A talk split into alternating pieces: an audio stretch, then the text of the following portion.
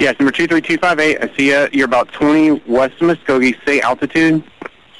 I'm at 3,500 feet. I'm trying to climb out of these clouds. I got in them, got turned around, tried to turn back, and I'm having a hard time keeping my altitude. All right, number 23258. Roger. Um, I don't have any traffic in the area. If you're able to just maintain a heading and slowly climb, uh, you should be okay. At, at 3,500, you're you're above the MIA. So if you're able to just kind of get your wing, your wings level and slowly climb, we can get you pointed in the right direction. Those were the voices of Fort Worth Center Air Traffic Controller Randy Wilkins and the pilot of a Cessna 150 trapped in the clouds above east central Oklahoma. Hi, everyone, and welcome to the NATCA podcast. I'm your host, Doug Church, and I'm the Deputy Director of Public Affairs at the National Air Traffic Controllers Association. Today, we have the story of a remarkable flight assist in the Southwest region. It's one of two winning events from the region in our 2020 Archie League Medal of Safety Award program. The winners will be honored on August the 11th at the NATCA convention in Houston.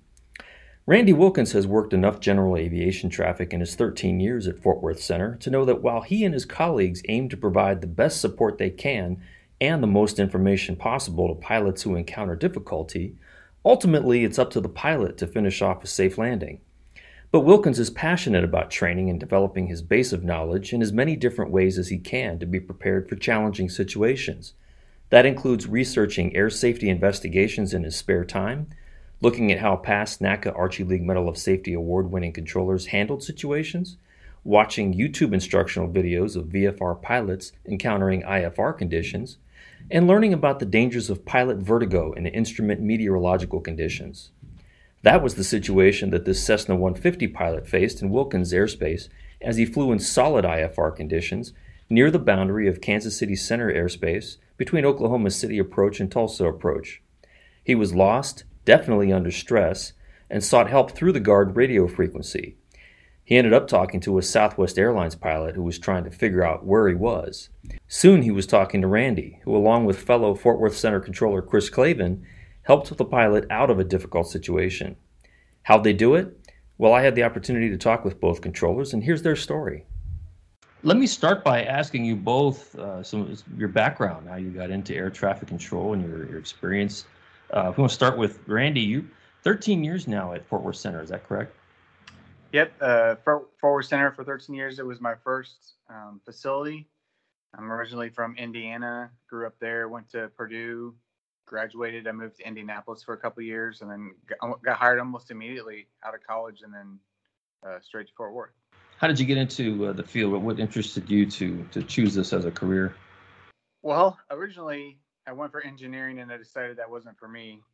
And then I went back to school after a couple of years out, and then thought I wanted to be a pilot, but I didn't have the money to do that. So that's how I found out about air traffic control. Because as you know, most of us don't really know about it until we either have a family member that does it or we hear about it somehow. So that's how I heard about it, and I did the CTI program there at Purdue, and here I am. Chris, this is you're coming up on your three-year anniversary uh, at ZFW. Is that correct?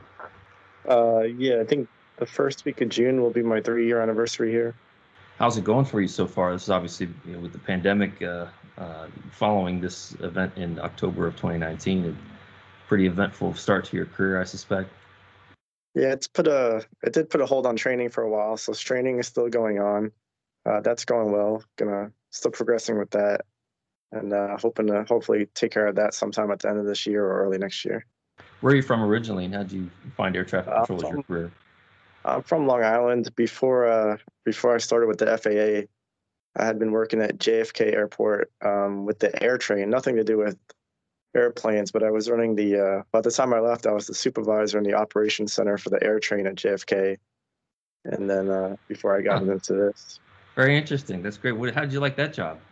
Uh, it was great. It was, uh, I would say, as stressful, but the pay wasn't as good, which made the option to get out of there pretty easy. Uh-huh. Yeah, I imagine so. Are, are either of you pilots yourselves? No. No.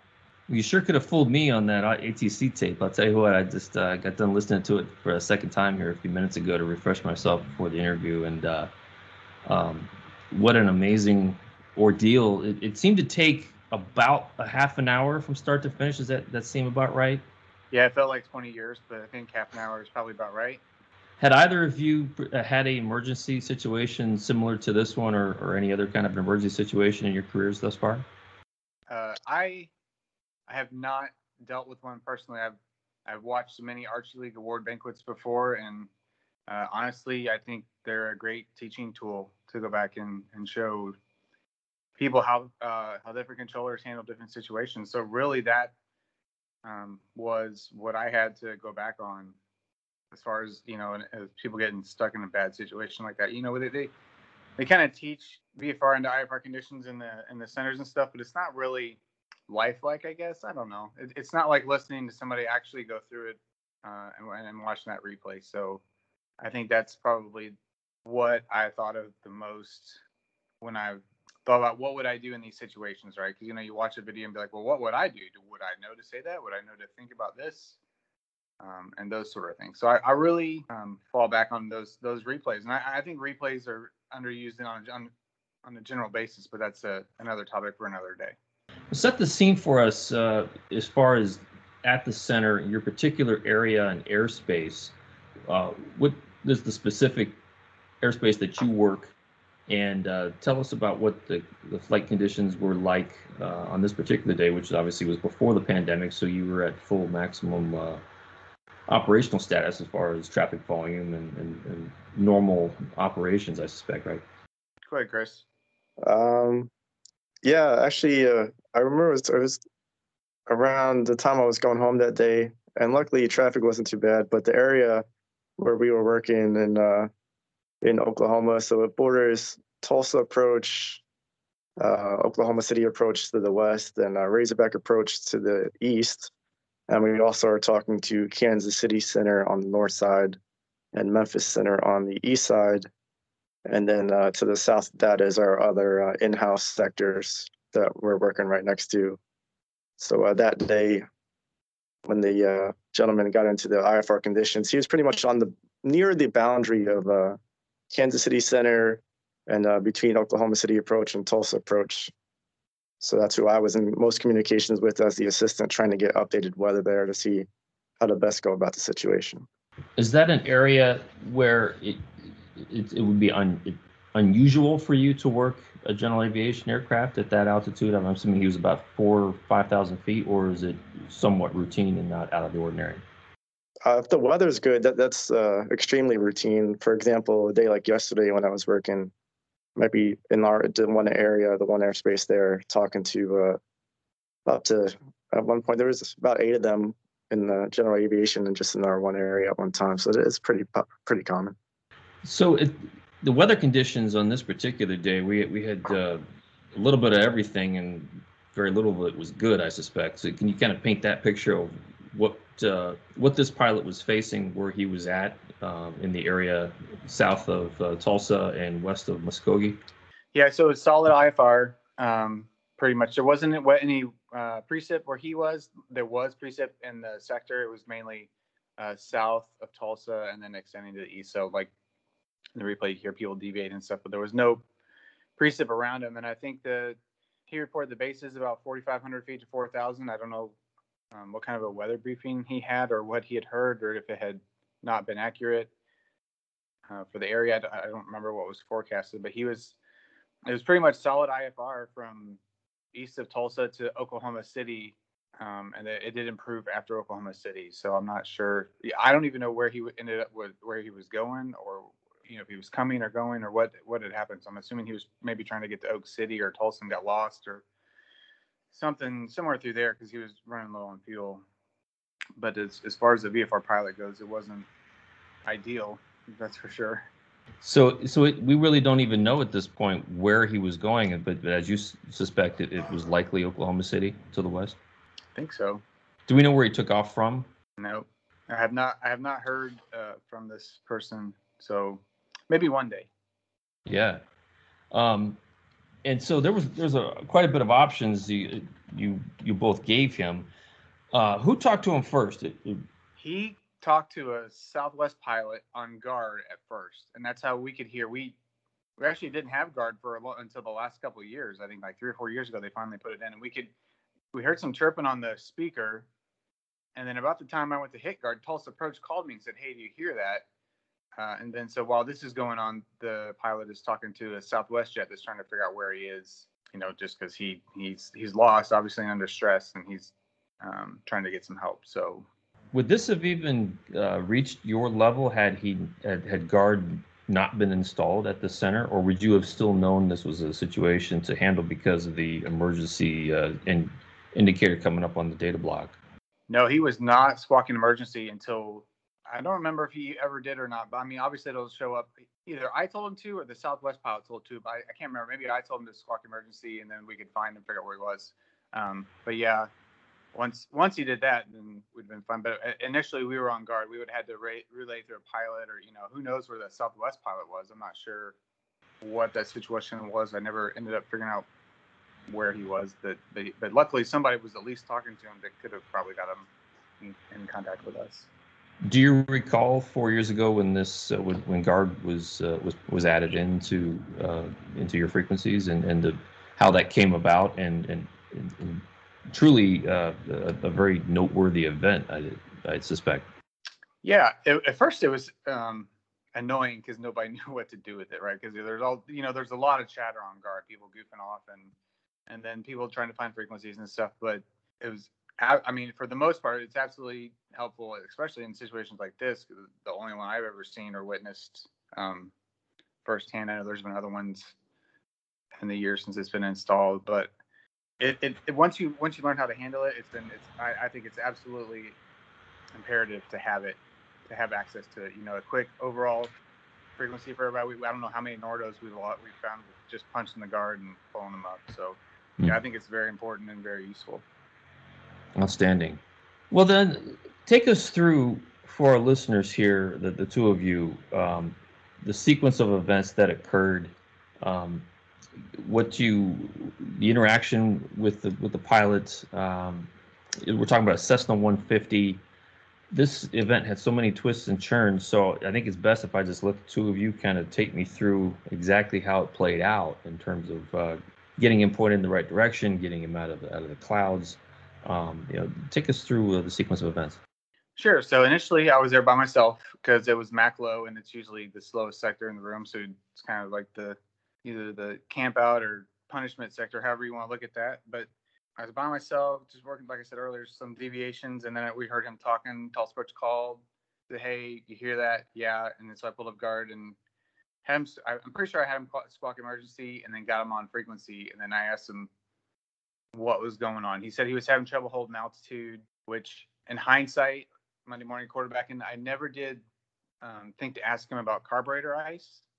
So I don't know if he figured that out on his own later and was able to kind of, because as you go through the replay, either he learns how to fly in the clouds, he's teaching himself as he's going, because I think he's definitely doing a lot of that. Um, or he figures out that he's not climbing because of it. So I don't know if he ever turned it on or not. But like that was one of the things I noticed. Like if I wish I would have said that to this dude because when you hear I don't have the power to climb or this thing's not climbing very well, it seems like that might be an issue, especially going in and out of uh, moisture when he's not used to that, right? So that was one thing um, that I thought. But then initially he's he's talking pretty well. You can tell he's frustrated, and then once you see him, he's he's just flying in circles, right? Like I'm I'm trying to talk him into just keeping the wings level, you know, use his instruments as much as he can, trying to figure out where he's trying to go, and then that's when we learn like he's running low on gas. And then I think somewhere at, at this point, Chris comes in, and then we we start working on where can we send this guy that's at least marginally VFR.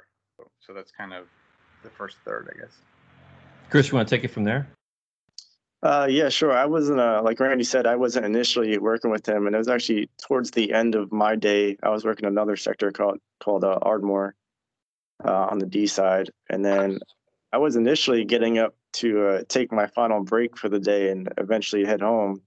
But then I heard uh, all the chatter on guard, where obviously we were all able to hear that in the area, and we knew something was up. And uh, then when, when we realized where he was in Randy's airspace, and I just decided to plug in and start working with him. And uh, then once we trying to, while he's dealing with talking to the pilot, I was just trying to get updated, uh, the most up to date weather information if I could between uh, Stillwater Low at Kansas City Center and uh, Oak City Approach and Tulsa Approach to see if they had any uh, guys going VFR or any of the airports around there. And we were just trying to get updates with that. And I was trying to make sure that Randy didn't have to do any coordination or he, he was just able to focus on that. And that was pretty much my job to make sure he can focus on the pilot and I'll take care of all the other stuff. What were the airports around him and, and what were the weather conditions? Uh, the only good report I got was, uh, as Randy said, uh, more to the uh, west side of Oklahoma City approach. And uh, based on the gentleman's fuel situation, it didn't look like that was a valid option. So we kept working the we kept working the problem and eventually got him pointed to uh, an area where he was able to break out. I think. Do you recall exactly where he broke out? Uh, close to Chandler, where his eventual destination. Well, I I don't think he ever broke out. I think he I think he flew through the clouds. Like uh, at one point we had we we said like we we need to pick and do this right because you're running on gas and we're just gonna have to do it. Um, so he's like I'm I, he said that's when he said I'm gonna go to Chandler, and I'm like all right man well that's and and I said you know focus on your instruments don't look out the window type thing trying uh, just trying to give him some kind of a scan to think about for the three or four minutes that he's going to be IMC trying to get underneath the clouds. So, yeah, I, I'm I'm pretty confident he never broke out. Well, I mean, he broke out eventually, but he was definitely IMC for a while on his way down. So Chandler was at 900 feet visibility. Is that correct? Yeah, I think so. I think everything was uh, in that vicinity was at 900ish feet. You know, east of that was worse, and then west got better. But he it seemed like he did not have the gas to go much further west. So that's when, you know, he he made that decision to, to head in. So, so you both really, in essence, gave him a, uh, a flight lesson in instrument flight rules, for lack of a better term, right? I mean, yeah. somebody who had, had no experience in doing that and, and asking him or tell or, instructing him not to look out the window. I, have heard, and that and that was one of the the Archie League things. Like I've heard that I've heard people say that the vertigo and and you know and if you if you do any research and like I can't remember the name of it. I know this is a little off topic, but there's these. I get I go into YouTube world and there's uh, aircraft safety investigations or ASI or something like that, and they have like uh, they go over accidents and incidents and stuff, and then and, and they talk about vertigo and IMC and all that stuff. And so well I, I was trying to think of like, well, what would I, if that was me, what would I want to know? What would I want somebody to say to me before I did this? And I was like, well, the, the worst thing that you always hear about is people getting disoriented and flipped upside down. And, you know, that's, we all know that's not very, the likeliness of getting disoriented in clouds if you're not used to it is pretty high. So what can I do to avoid that? Right. And so I'm like, well, don't look out the window, just concentrate on the instruments. And if and keep your airspeed up and your altitude right and your wings level, I mean, you're, you're going to be okay, okay. I mean, you're more likely to, you're going to have a better chance of, you know, making it through that. So that, that's what I was, that was my thought process. What can I say to this dude to help him? I can't, there's not much else like I, I can do. He's got to do it on his own. And then over, over the course of the, the emergency, you can see him I'm kind of giving him head, heading updates, and he's like, "I'm trying," but but you you can kind of see him going through the process of learning how to fly, either either on his instruments or however he was doing it. But you could see him getting better and better at taking control of his aircraft. So I think that that might have saved his life. Actually, the the 10 minutes he had to get used to flying in a manner like that, rather than just like, oh, you know, like I just I got to go through the clouds now and get down them, you know. So that's uh, that's how it looked to me. That's fascinating. So it's things that you learned just by doing your own research and putting yourself in the situation of what what this could look like uh, if it ever transpired. And, and sure enough, it, it did. And you and Chris are there to provide the assistance needed to get him out of it. Um, so that must have filled you with a lot of confidence that you're you're talking to him and you know, on a certainly on a minute by minute basis here things continue to get better and better and brighter. Was there a point though that that you felt like, boy, he's he's really got a, a, difficult situation here? Was it more the fuel that was the issue, or was it more his inexperience, or was it a combination of both? I think that it, it was more the fuel issue. because um, he seemed to be flying. You know, like I said, he seemed to be flying okay after that first 15 minutes, where he was just flying in circles and like he was way, you know, he's way off. You know, he's he's left and right, and I can't always tell what his altitude is, so I don't know how he's doing on that. Luckily, um, he was able to either use the clouds as a as a base, you know, because if he's flying right at the tops, you know, maybe he's got some kind of a horizon that he can use. I'm not sure how he did that, but it didn't seem like altitude was his problem. It was really just kind of getting him pointed in the right direction. So, um, yeah, like uh, so after that, it's, it was fuel for me. I mean, that, that you know, what can we get this guy to an airport where he has a, a more space to the ground to to break out? How much time is that? Where are we gonna go? And then and that's unfortunately that window was not very large. And then with him zigzagging back and forth, it was eating up some of that time. And with a quarter tank of gas left, that was good for about 40 to 45 minutes, he said, on frequency. So you knew in your mind that the clock's ticking, and uh, and there was really no time to waste there, of course. Um, at what point did you lose the radio communications? At what general uh, vicinity and, and, altitude was he at where you then had to use two Papa Bravo as the go-between at the very end there? Um, it, it, it's I don't remember exactly when, but it, it's basically somewhere after he started down through the clouds because we we lose rate. That's not really close to a transmitter, so we lose them out of 2,500 to 3,000, and so I didn't want to talk to him while he was descending. You know, IMC, and I think it that I, I can't remember exactly how that went. It's been a long time. Um, at some point, we I put him on the advisory frequency over there or maybe I relayed to Papa Bravo to to, to go through it. But yeah, anything below three to four thousand, of course, I think the airport's at 900 feet. We're gonna lose them. So there was a good portion of that descent to IMC where we weren't talking to them, at least directly. What is that like at that point when you're just uh, you, you you've done all you can do, and now the rest is up to him? and waiting for that notification from flight service that he's on the ground. What are what are those moments like in, in your mind? Go ahead, Chris.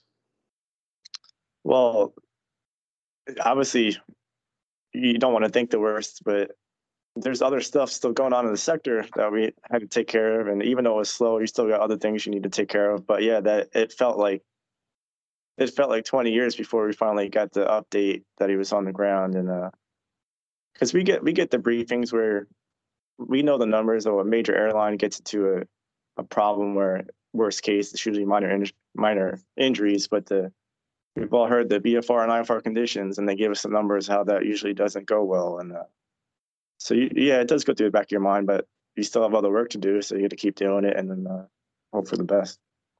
And then, of course, the, the emotions turn to elation and relief. I suspect uh, when when you get word that he's on the ground safely. Is that right?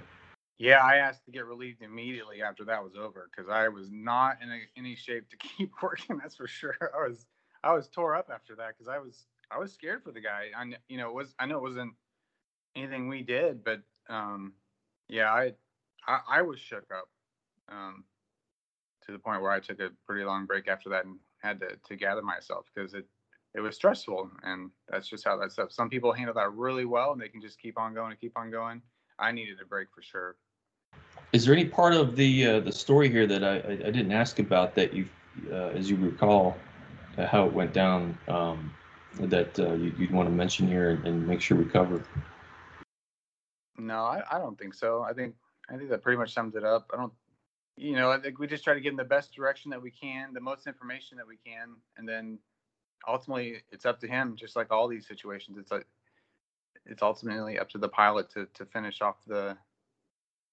a safe landing. So I'm elated that it worked out, and I'm I'm I'm just happy for him, really. So, what does it mean to each of you to be uh, recognized now as, a, as an Archie League Award winner? Uh, Chris, you want to go first? Uh, sure. Yeah. After seeing previous years winners and uh, looking at all those events, it's uh, it's definitely an honor. I, I, will be honest saying that as the assistant, I don't feel that I deserve nearly as much credit as Randy does or any of these other uh, people that were actually talking to the pilot. But uh, I'm glad I was able to help and do anything I could, and I just uh, I'm very honored to be part of it. Thank you, Randy. Yeah, for me, it's like one of those where you see all these winners in the past. You're like, wow, that's so amazing. Like, how did they do that? You know, like the like the JetBlue save, where the guy was lined up to land on the taxiway, and like how many people did that dude saved by noticing him line up on the wrong way? So I mean, there's all kinds of good ones. You know, like lost F-16s and all this.